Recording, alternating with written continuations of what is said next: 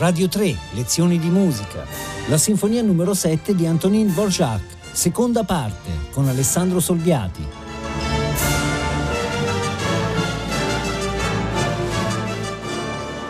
Buongiorno. Ieri, nell'iniziare il nostro percorso sulle ultime tre sinfonie di Antonin Dvorak, la settima, l'ottava e la nona, abbiamo visto come esse si collocano in una situazione biografica e diciamo professionale ormai del tutto diversa da quella della, della prima. Eh, nel 1880, a 39 anni, la stessa sinfonia trionfa a Praga e ancor più a Londra nell'82, aprendogli le porte internazionali. Londra gli commissiona la settima sinfonia che viene lì eseguita nell'85 sotto la sua stessa direzione. Il successo non gli impedisce di tornare, tanto per cambiare, sulla partitura e fare dei cambiamenti che porteranno alle due trionfali esecuzioni di Hans von Bülow a Berlino nell'89, anno peraltro in cui compose poi l'ottava sinfonia.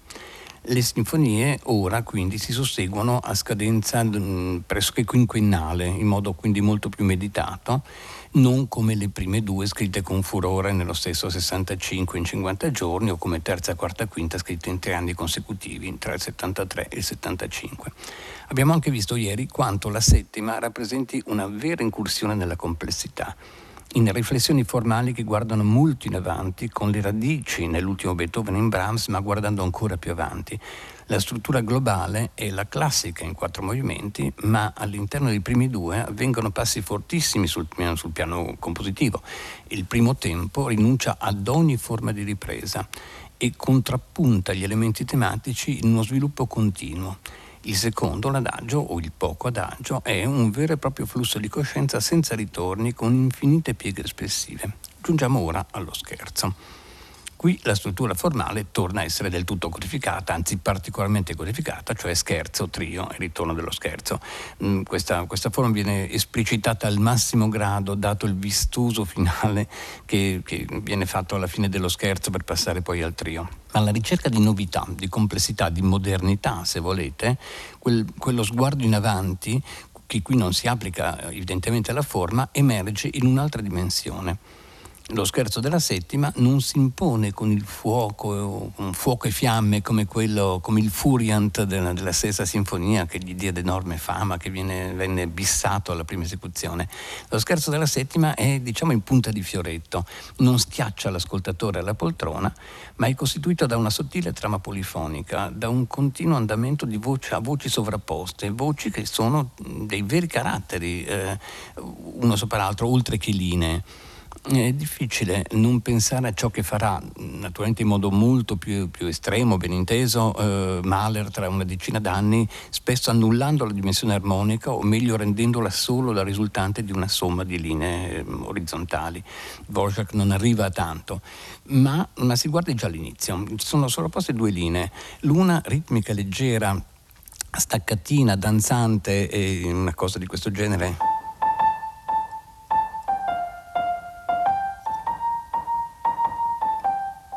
ma esattamente sotto questa linea medio acuta dei, dei violini, in realtà i violoncelli e il fagotti, e un fagotto veramente, fanno una, linea, una vera e propria linea melodica, anche un po' tortuosina e all'inizio un po' cromatica.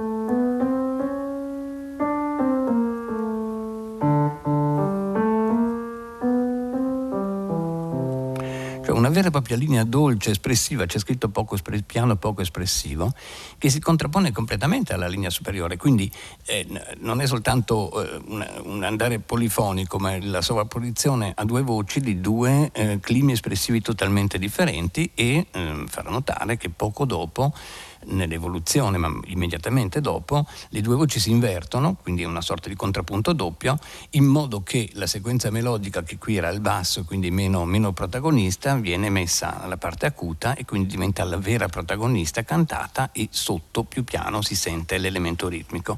Quindi Ehm, eh, adesso queste sono soltanto eh, piccole, piccole osservazioni che, che, si possono fare, sarebbero infinite.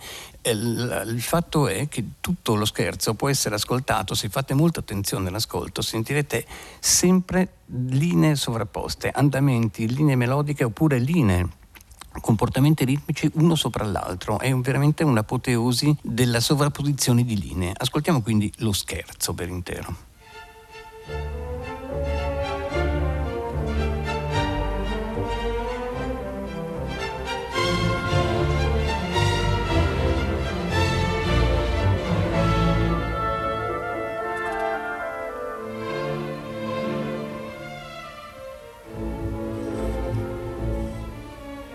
Ecco, adesso viene l'inversione tra le due linee.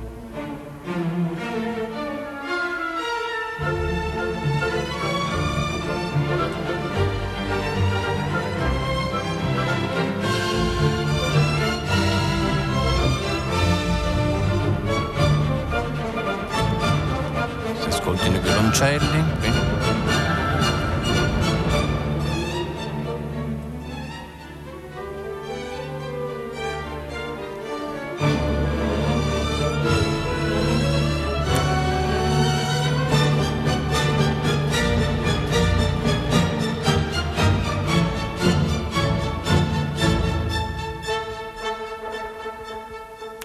Sentite la polifonia.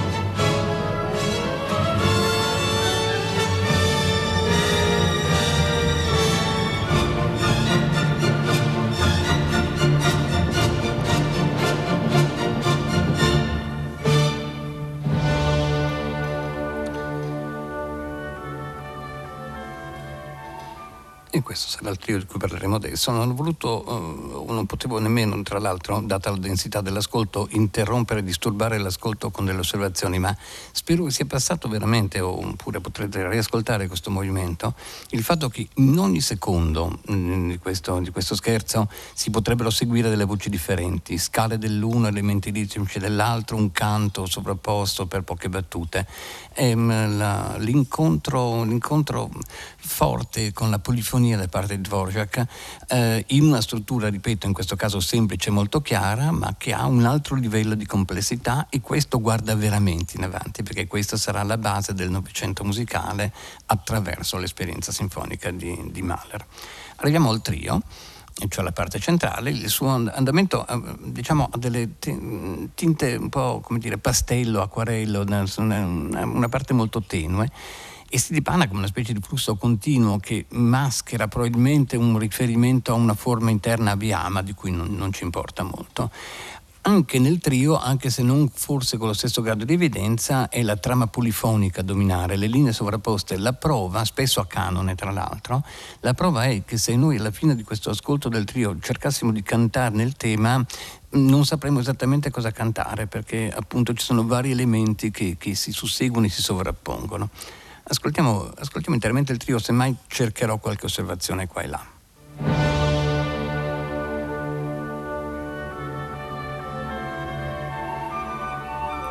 Siamo già due voci.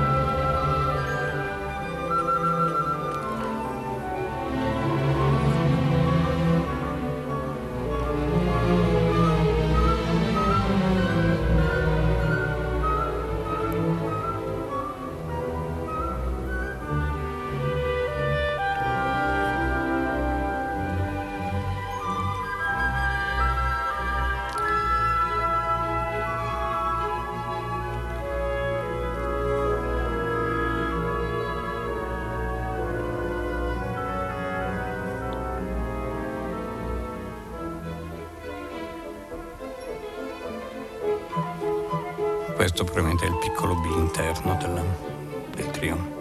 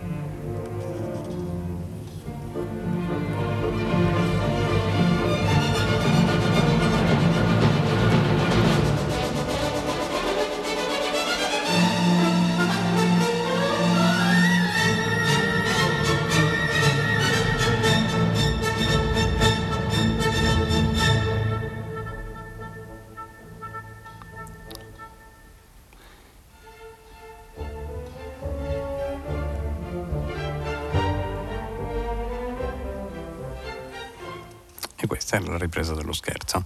Una, un'osservazione quasi inevitabile.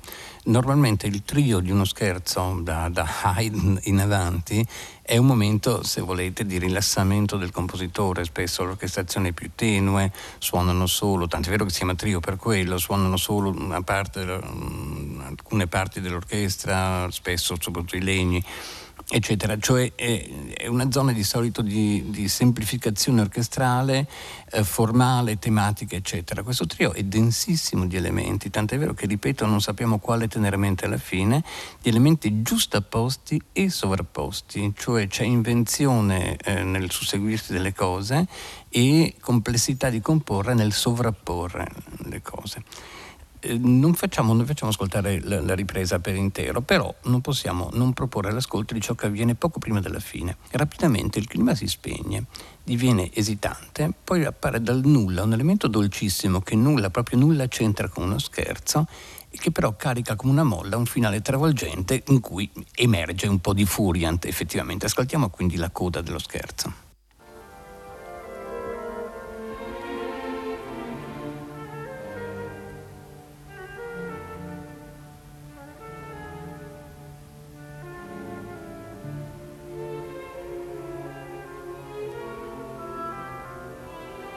Ditemi voi se questo sembra uno scherzo.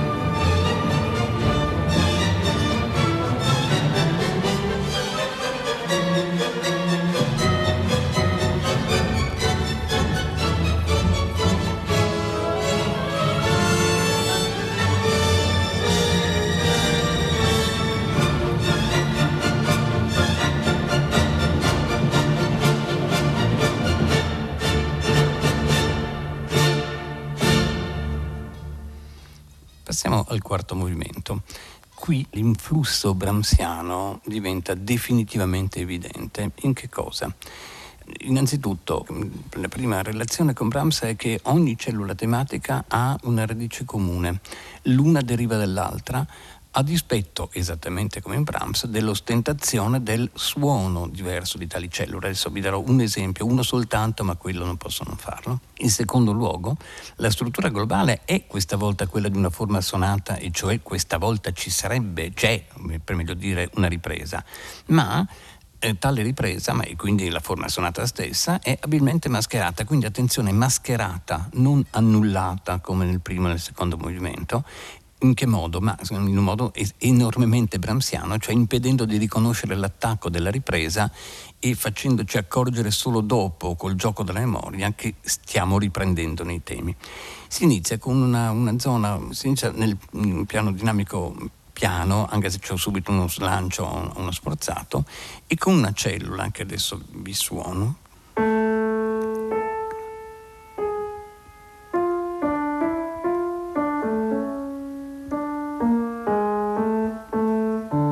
meglio dire?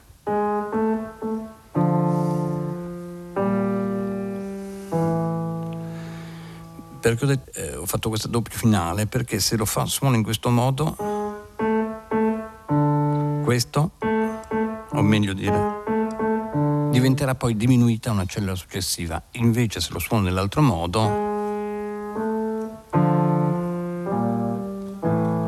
o questo che è esattamente la cellula che segue, eccetera. Però, ultima osservazione di questo genere, un po' compositiva, però importante per far capire il modo in cui le cose vengono composte. Nella cellula iniziale c'è questo.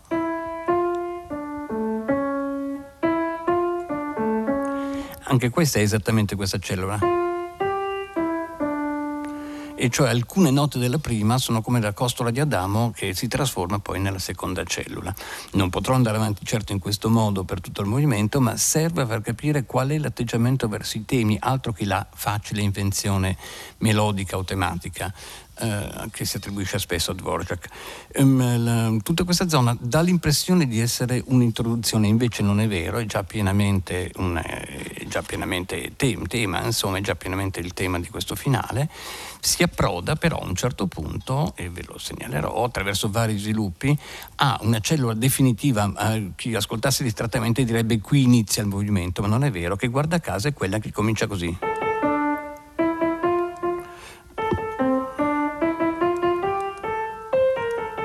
Un qua ribattuto, che era il della fine della prima cellula. Nessuno se ne può accorgere, ma questi sono i percorsi del comporre. Quindi adesso ascoltiamo, c'è un ascolto abbastanza lungo di tutta l'esposizione di questo finale.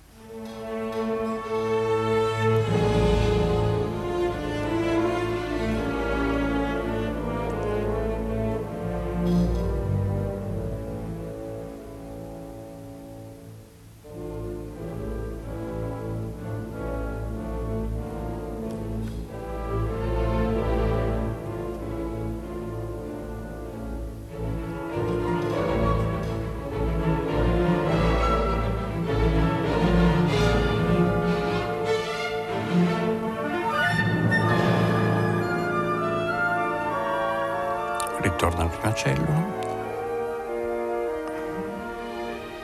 la seconda, attenzione ai flauti.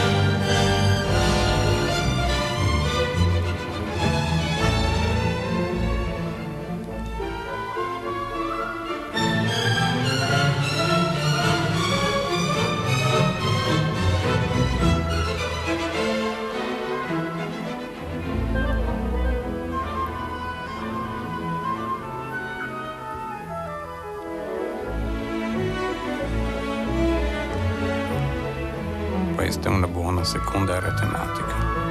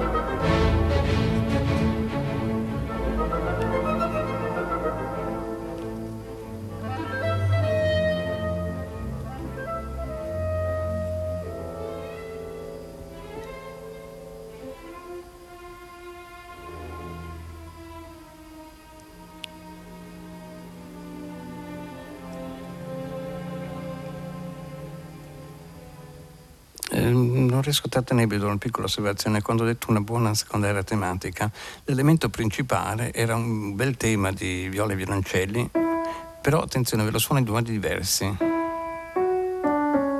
Perché qualcuno fa così, ma qualcuno fa così. Se si suona così, ci appare nuovo. Se tolgo quella nota, era esattamente, è esattamente uguale alla seconda delle cellule iniziali. Questo è il lavorio di trasformazione di una cosa nell'altra che Dvorak fa. Tutto questo diventa ancora più evidente in questo splendido sviluppo che, che, successivo ehm, che vi faccio ascoltare sen- senza commenti perché eh, perché la ricchezza di quello che succede, eh, siamo veramente nell'area del grandissimo sinfonismo nord europeo, eh, in questo caso più nord europeo che slavo. E questo sviluppo porterà a una ripresa di cui non ci accorgeremo, ma ce ne accorgeremo a un certo punto. Ascoltiamolo.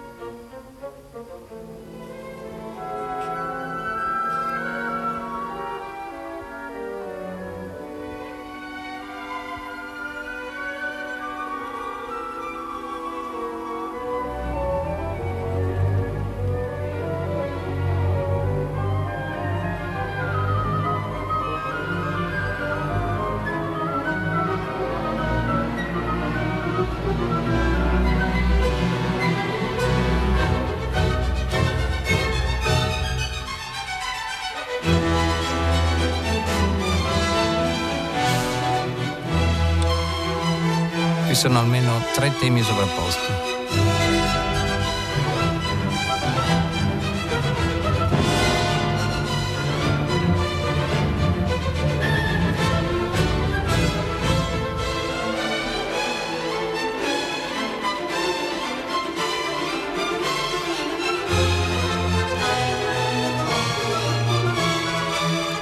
Ascoltate l'armonia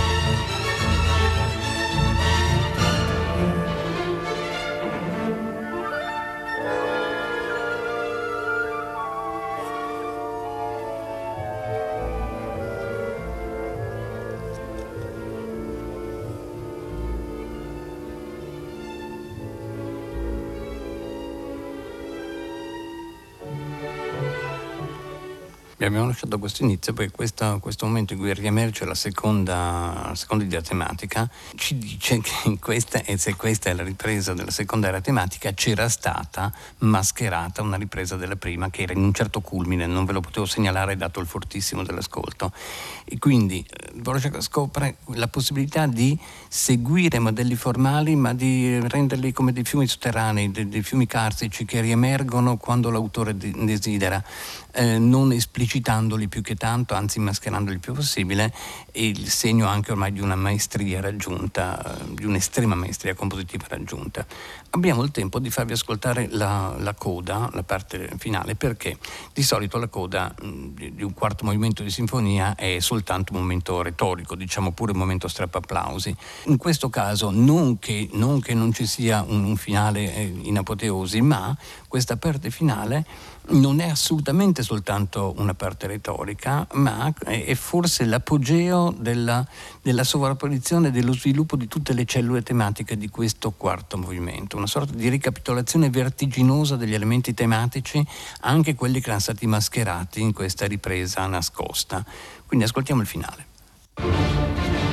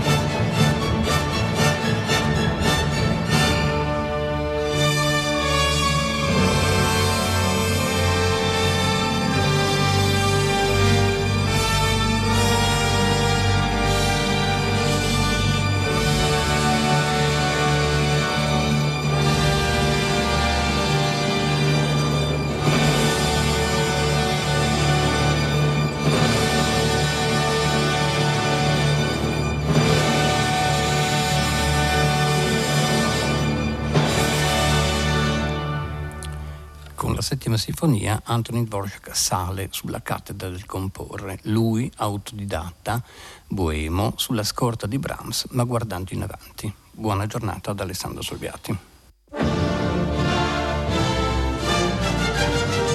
Radio 3, lezioni di musica, a cura di Paola Damiani. Potete ascoltare tutte le lezioni di musica dal sito di Radio 3 e scaricarle con l'app RaiPlay Radio.